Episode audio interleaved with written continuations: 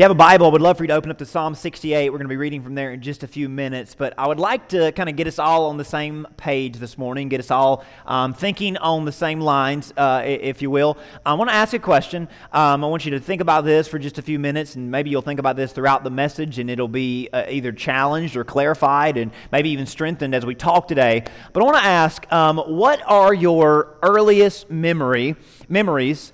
Of God? What is your earliest memory of God? What is your earliest understanding of God? So, if you want to think back to maybe as a child, as you were brought up in a household where uh, God was mentioned and taught and prayed to uh, uh, for a long time, or maybe you came to faith or came to, uh, to, to God later in life, what is your earliest memory of God? and what are your earliest thoughts or understandings about God? And, and maybe you can remember, uh, maybe you can't, maybe you wish you couldn't remember, um, perhaps your introduction to God or an introduction to faith was a bad one, where Scripture wasn't properly handled and your perception of God was tainted because of it. Maybe that's your experience. Um, but you know, even in a room full of Christians, the answer um, of our first impressions of God are likely to be very different um, uh, even amongst our crowd today, uh, based on your denomination, based on your family, based on your nationality, your ethnicity. Uh, and for this reason, when we branch out from this place to the whole world, um, and, and, you were begin to ask people, hey, what's your earliest memory or your understanding of God? There are many, many different views of God and many different takes on God. And, and, and there are libraries of books written by all sorts of people who have pushed their ideas to the forefront giving their informed and experienced take on who God is, and it's always apart from people, separate from people, um, and, and, who God is and who He should be to you and to me. And, and some of them that have been written uh, to help clarify what we already believe. Some are written to change or challenge or put an end to certain views that we may hold.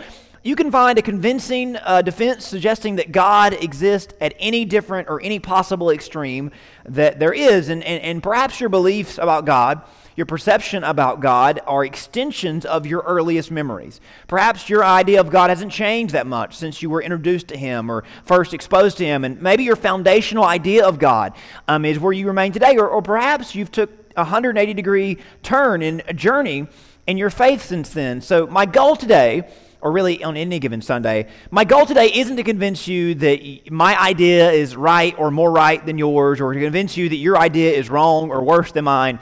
My goal and my calling, really my conviction always, my responsibility is to proclaim that above all the opinions and the ideas and even beliefs about God is a reality about God.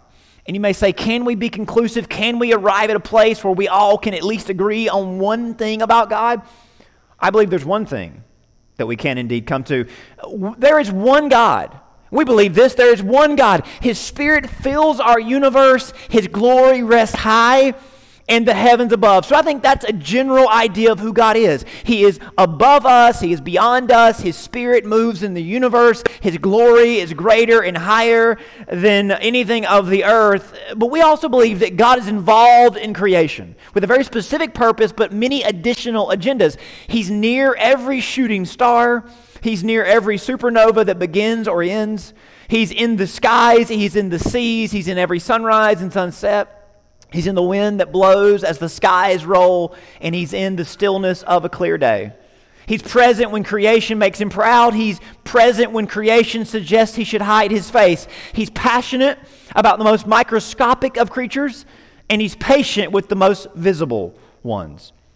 But our God is not just known in these abstracts. Our God has been revealed to us, revealed to us in a clear, concise, cohesive, written collection. Now, we call this collection the Bible, and we often refer to it as a book, but it's better than that. It's 66 books. Some of them are shorter than the average book you find on a bookshelf today. They're documents, letters, treaties, messages that were written, stories that were told. They're written across a thousand plus years, documenting 5,000 plus years of human history and an infinite number of years of divine testimony. No, we aren't told about God's activity before He created the earth. Maybe that's the point. But we are told that He simply has ruled in a world far beyond ours forever. We're told that God has always been the same. He's perfect. He was perfect. He is perfect. He always will be perfect. Of course, you'd expect that from God, right? Yet the earth was created and the Bible was written with a very specific message in mind, a very specific story to tell. Because God, in His perfection and in His fullness, was not satisfied with a universe that revolved around Him. This is the only explanation for why the Bible was ever written, why history ever happened. Because God, who was perfect before he ever said, Let there be, right? We can agree on that. He was perfect and complete before he ever created, right? Before he ever made this earth. He was perfect and full, but something within his heart, maybe suggesting his very nature, was incomplete. Something in his heart was not satisfied with a universe that revolved around him. And that makes no sense to me because if I was God and I had the universe revolving around me, I, and this might make you think less of me, but come on, I think you all can agree with me as people. If I had a universe revolving around me, I don't know if I'd change that. Would you? But God, as perfect and full as He was, He was not satisfied with that. Something moved within him to create a brand new realm with brand new material. Using a brand new substance, he imagined and set in motion a world that would be based on the heavens, but it would look and taste and smell and feel much different. The center, not in location but in focus, would be a planet called Earth. And on the planet would be a species called people or humans, or in Hebrew, called Adam. They would be made in his image you ask the question, and books have been written why did God make us? Because He wanted to. It's not rocket science. I'm not asking a very deep theological question. Why did God make us? Nobody made Him. He wanted to. He was compelled to. And this is maybe the best way I could put it. We exist, you exist, because of the overflow. By the overflow, out of the overflow of God's goodness. Notice in Genesis 1, when God created, what does he say at the end of every day? God saw what he made and it was good because where did it come from? Him. You exist. And maybe this helps, maybe this is a breakthrough for you, and I'm sure for somebody watching, this is good news. Maybe this can change the way you see the world, the way you see yourself in the mirror. You exist because of the overflow of a good God. We are not an accident set in motion by unstable or chaotic cells or organisms. We are not an experiment or a project meant to test the measure, test the limit, or measure the potential of matter. We are creatures made by God, male or female, on purpose, with purpose. That's the reason why we have the Bible. Yes, there's a lot about sin and judgment that's in there. It may distract us sometimes, but this is our origin. And, and for whatever reason, and again, no time to go into it today, God's overflow of goodness that led to our creation also led to a rise of evil and darkness in the universe. That force of rebellion and evil set its sights on us, and its aim was right on target, and it took us down into sin and shame. But that doesn't change our origin story. And best of all, it does not change God's heart. You see, I, don't know what your first impressions of or beliefs about God are or were, but I don't know what your current convictions about God are. But I hope today I can make it clear to you who God is. Because the Bible was written and has made its way into your hands so that we might know the truth about God who He is and who we are to Him. Who He is and who you are to Him. Because perhaps just as important as knowing who God is, is knowing who we are to Him. The Bible reveals that not just in forms of lectures or laws, but through a story. A story that chronicles God creating people, people rebelling against Him, breaking away from Him, and then God decided to do the unthinkable. He entered into the story, stepping from spirit to flesh, heaven to earth, gold to dirt, throne to cross. Now that's getting a bit ahead of our story. God tells this story, He inspired this story, He enters the story so that you would know who He is. So, for just a minute, if you will, I may not convince you, but I hope I can at least intrigue you for just a minute, would you open a blank document in your mind? Would you take out a blank sheet of paper, if you will? Clear your mind of all that you know or think you know about God, and let's start over.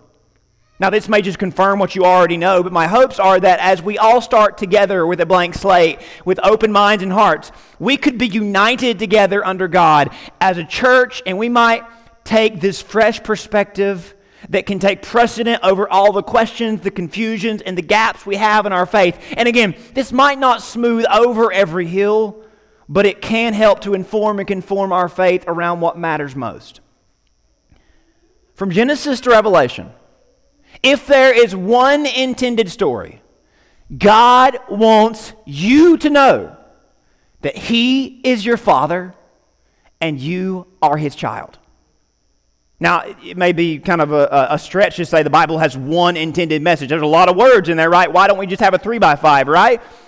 God's one message that He wants us to get from the entire front to back is that God is your Father and He wants you to know that you are His child. He's not ashamed of you, He is not against you. Romans 8, verse 31. He is for you. He is passionate about you. His heart burns for you in love. John 3:16. He rejoices over you and delights in you. Zephaniah 3. Verse 17, those verses reveal to us that God is for, He is in love, and He rejoices over you. When we understand the Bible, all 66 books, all 35 authors, both Old and New Testaments, we come to this conclusion God is our Father, we are His children. Sin separated us from God, but God has come near to redeem and reclaim us. Yes, there is a sin factor, and yes, there is a separation, and there is a division uh, between God and people, but God did something about it. Usually I start with a single text and unpack a truth, but I felt today being Father's Day, it was appropriate to really just unite this under unite us under the whole Bible. But the passage that really brought me to this conversation this morning is from Psalm 68, verses 4 through 6. These are some verses I've committed to memory in recent years, and they've really helped change the way I preach, change my passion and my mission and ministry to make sure that people know this because so many people don't. And so few churches make this the main thing. Psalm 68, verse 4 says, Sing to God, sing praises to his name, extol him who rides on the clouds by his name, Yah, and rejoice before him. A father to the fatherless, a defender of widows, is God in his holy habitation or his big house. God sets the t- solitary into families. He brings out those who are bound in prosperity into prosperity, but the rebellious dwell in a dry and parched land. Verse 4 says that we should praise God. It's a command. We should praise God. We don't need a reason. Many preach and stress that giving or looking for a reason is wrong. We should just praise God because He is supreme and superior, and that's all good and dandy. But verse 5 gives us a reason why we, can, why we should praise God and gives us a reason to want to praise God. We don't need a reason, but God offers it to us. He's a father to the fatherless. He's a defender, defender of the widows and of the weak.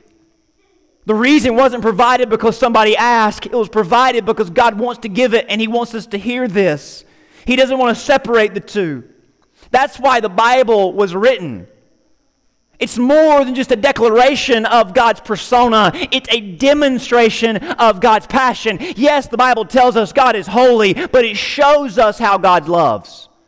And yes, God is holy and higher and supreme, and He is mighty and He is wonderful. He's better and bigger than us. But the Bible is more than just a definition, it's a demonstration of God's passion. And it begins with a show that He wanted to do something, He wanted to create something, and that was us. And the rest of the story is about His passion to preserve and save and protect us. We aren't owed an answer or a reason, but God offers it. And you know why He offers it? You know why He gives it? Because He is love. He is turned towards and focused toward His creation always, especially since we are under attack by His enemies, death and sin. Death against and opposite of God because God is eternal and there is no death in Him at all. Sin against and opposite because God is good and sin is evil. Death and sin are weapons in each hand of the enemy used to end us and do harm to us in the world that God has made. Even in a world that is shadowed by death and sin, dominated by death and sin, we don't give in or bow to its forces, its falsehoods, or its counterfeits. And if we do, we end up disappointed. We worship God proclaiming that He is greater and worthy no matter what we face. We acknowledge our bondage under an inclination towards sin, but we praise Him as our true King and our only hope. And God wants you to know that you don't, we don't have to stand back and go through the motions of religion and long for more. He is coming in our direction, He is moving in our direction to give us more. Because while death and sin have left us as spiritual orphans, God wants to be our Father. He wants to be more than just a ruler over us. He wants to be a Father who is with us. He's the daddy we come to as wandering children. He's the daddy we run home to as disappointed adults who tried and failed to make it on our own or with somebody else that didn't live up to our dad standard. He's the daddy who can always, we can always find in the same place, and you know the place. Your dad always had that one place in your childhood home, didn't he? And if you didn't grow up with a dad, you know exactly where you wish he would have been, don't you? Where you wish you could have found him. Now, I'm not a dad, but I am a husband and a son. I can remember being a kid pushing my dad to do more than he felt up to because life had wearied him. I know all too well about wanting to do more for Lindsay, but my flesh sometimes fails me. I know that sometimes my nephews and nieces are full of energy and I can be lacking and otherwise engaged, physically or mentally. But unlike men like me, God never sleeps nor slumbers. He's never wearied nor preoccupied. God is the perfect version of what men like me fail to be. He's a father to every person. He's a defender of every person. When we have nothing or no one, He is our home, He is our hiding place. We all remember being kids saying to our dads or someone in their place, Daddy, watch me. Or saying, Look, Dad, wanting someone to be proud of us. Or crying out, Help, Dad, wanting someone to help us. And if you didn't have someone to say that to, you thought it a lot, didn't you? Even the best of earthly dads get distracted or sometimes have more important, pressing things. But we never have to beg for God's attention. Our Heavenly Father is always looking over us. Growing up, I used to hear the phrase that God is watching, and it was always in a negative way. Like He's just looking for something to get, for us to get wrong and to get mad at us about. But that's not the message of the Bible. That God is indeed watching, He is indeed looking, but not with judgment or for flaws, but with love and acceptance. And He longs for us to receive Him and us to thrive in Him. And I want to say this if this is jarring for you, if this doesn't sit right with you because of your traditional way of understanding God, can I ask you something? You can walk out and cross your arms and you can think that's not the God I was taught about.